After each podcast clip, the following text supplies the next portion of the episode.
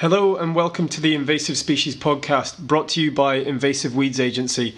I'm Graham Rudd, business manager and co founder of Invasive Weeds Agency, and with me today is IWA's project officer, Jed Van Hagen. The format of the podcasts will be a weekly roundup of stories on invasive species with a discussion regarding the best options for control and eradication, both in the UK and further afield. This week, we're going to start with our invasive of the week. Jed will be presenting that shortly. This invasive species is Japanese knotweed, and the reason we've chosen that to start us off is due to the huge interest in the media surrounding the subject of Japanese knotweed and the impact it's having on the housing market in the UK.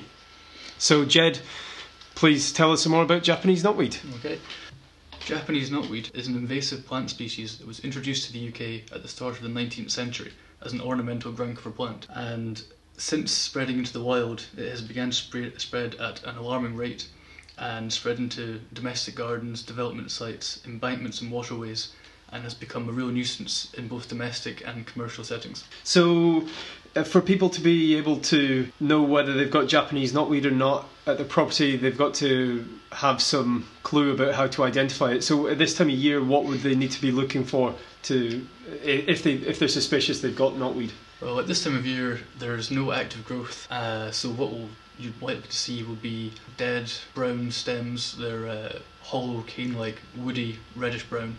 Um, it's possible that there'll be maybe two or three years of dead stems there as the material degrades very slowly, and there may be uh, small red buds at the bottom of these stems if it's been a particularly mild winter. Okay, I'll just say that we've got some pictures of that on our Facebook page. It's facebook.com slash japanese.knotweed. So going into the like later into the year, um, it's probably when people would spot Japanese knotweed. What would they be looking for during spring and summertime? What are the defining Well, features? Once the knotweed begins to grow, it's often likened to uh, asparagus in it that has um, a small red bud will produce a, a small green stem uh, with rolled leaves which will unfurl as the plant gets larger. These leaves have a, pointed top and once they grow up to a metre in height there will be visible purple specks on the green stems. Now these stems are hollow and fleshy and they have the same nodule effect as uh, you'd find in bamboo. Okay, so if someone finds Japanese knotweed at their property, what steps should they take to either slow down the spread of it or stop the spread of it completely? Well, I'd recommend doing no sort of garden maintenance in the area. The worst thing you can do is something like strim it or, or pull it up, anything that's going to spread fragments because Japanese knotweed doesn't spread by seed, it spreads by fragments of either the rhizome root system or possibly fragments of stems as well.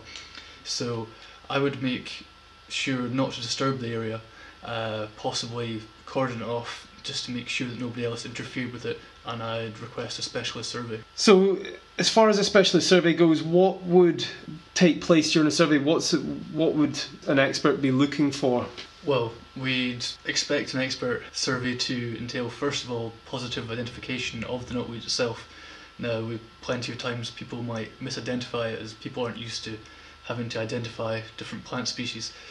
Um, so once it's been identified as most definitely Japanese knotweed, they would uh, estimate the potential risk to the property. So that would be in accordance with RICS guidelines, the proximity to a habitable space, the size of the infestation, any other things like structures, sheds, uh, walls near drainage is a, a very important one.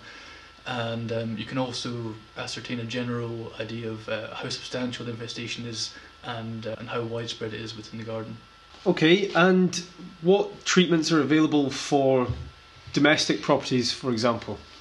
Well, the most common treatment method, especially for domestic properties, would be a herbicide treatment. Now, this is mainly because it's the least intrusive and it can be done at a relatively low cost.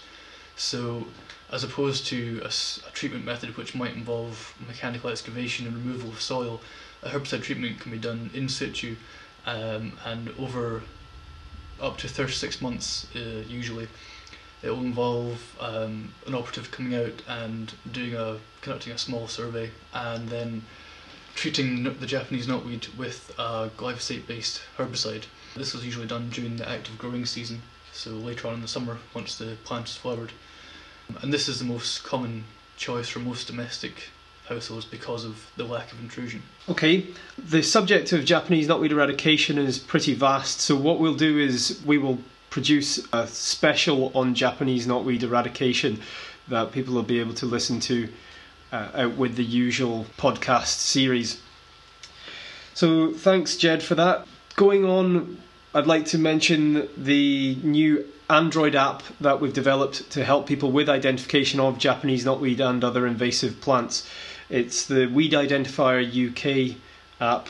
Uh, links to that can be found on our website japaneseknotweed.com and also our facebook page facebook.com slash japanese.knotweed if you want more information on any invasive species then feel free to contact us online or message us through twitter twitter.com slash weed underscore removal thank you for listening to the first podcast uh, next time we're going to be looking at invasive plants and invasive fish, including some from further afield in America. And we have a host of guests lined up for you over the coming months, so please stay tuned and thanks for listening.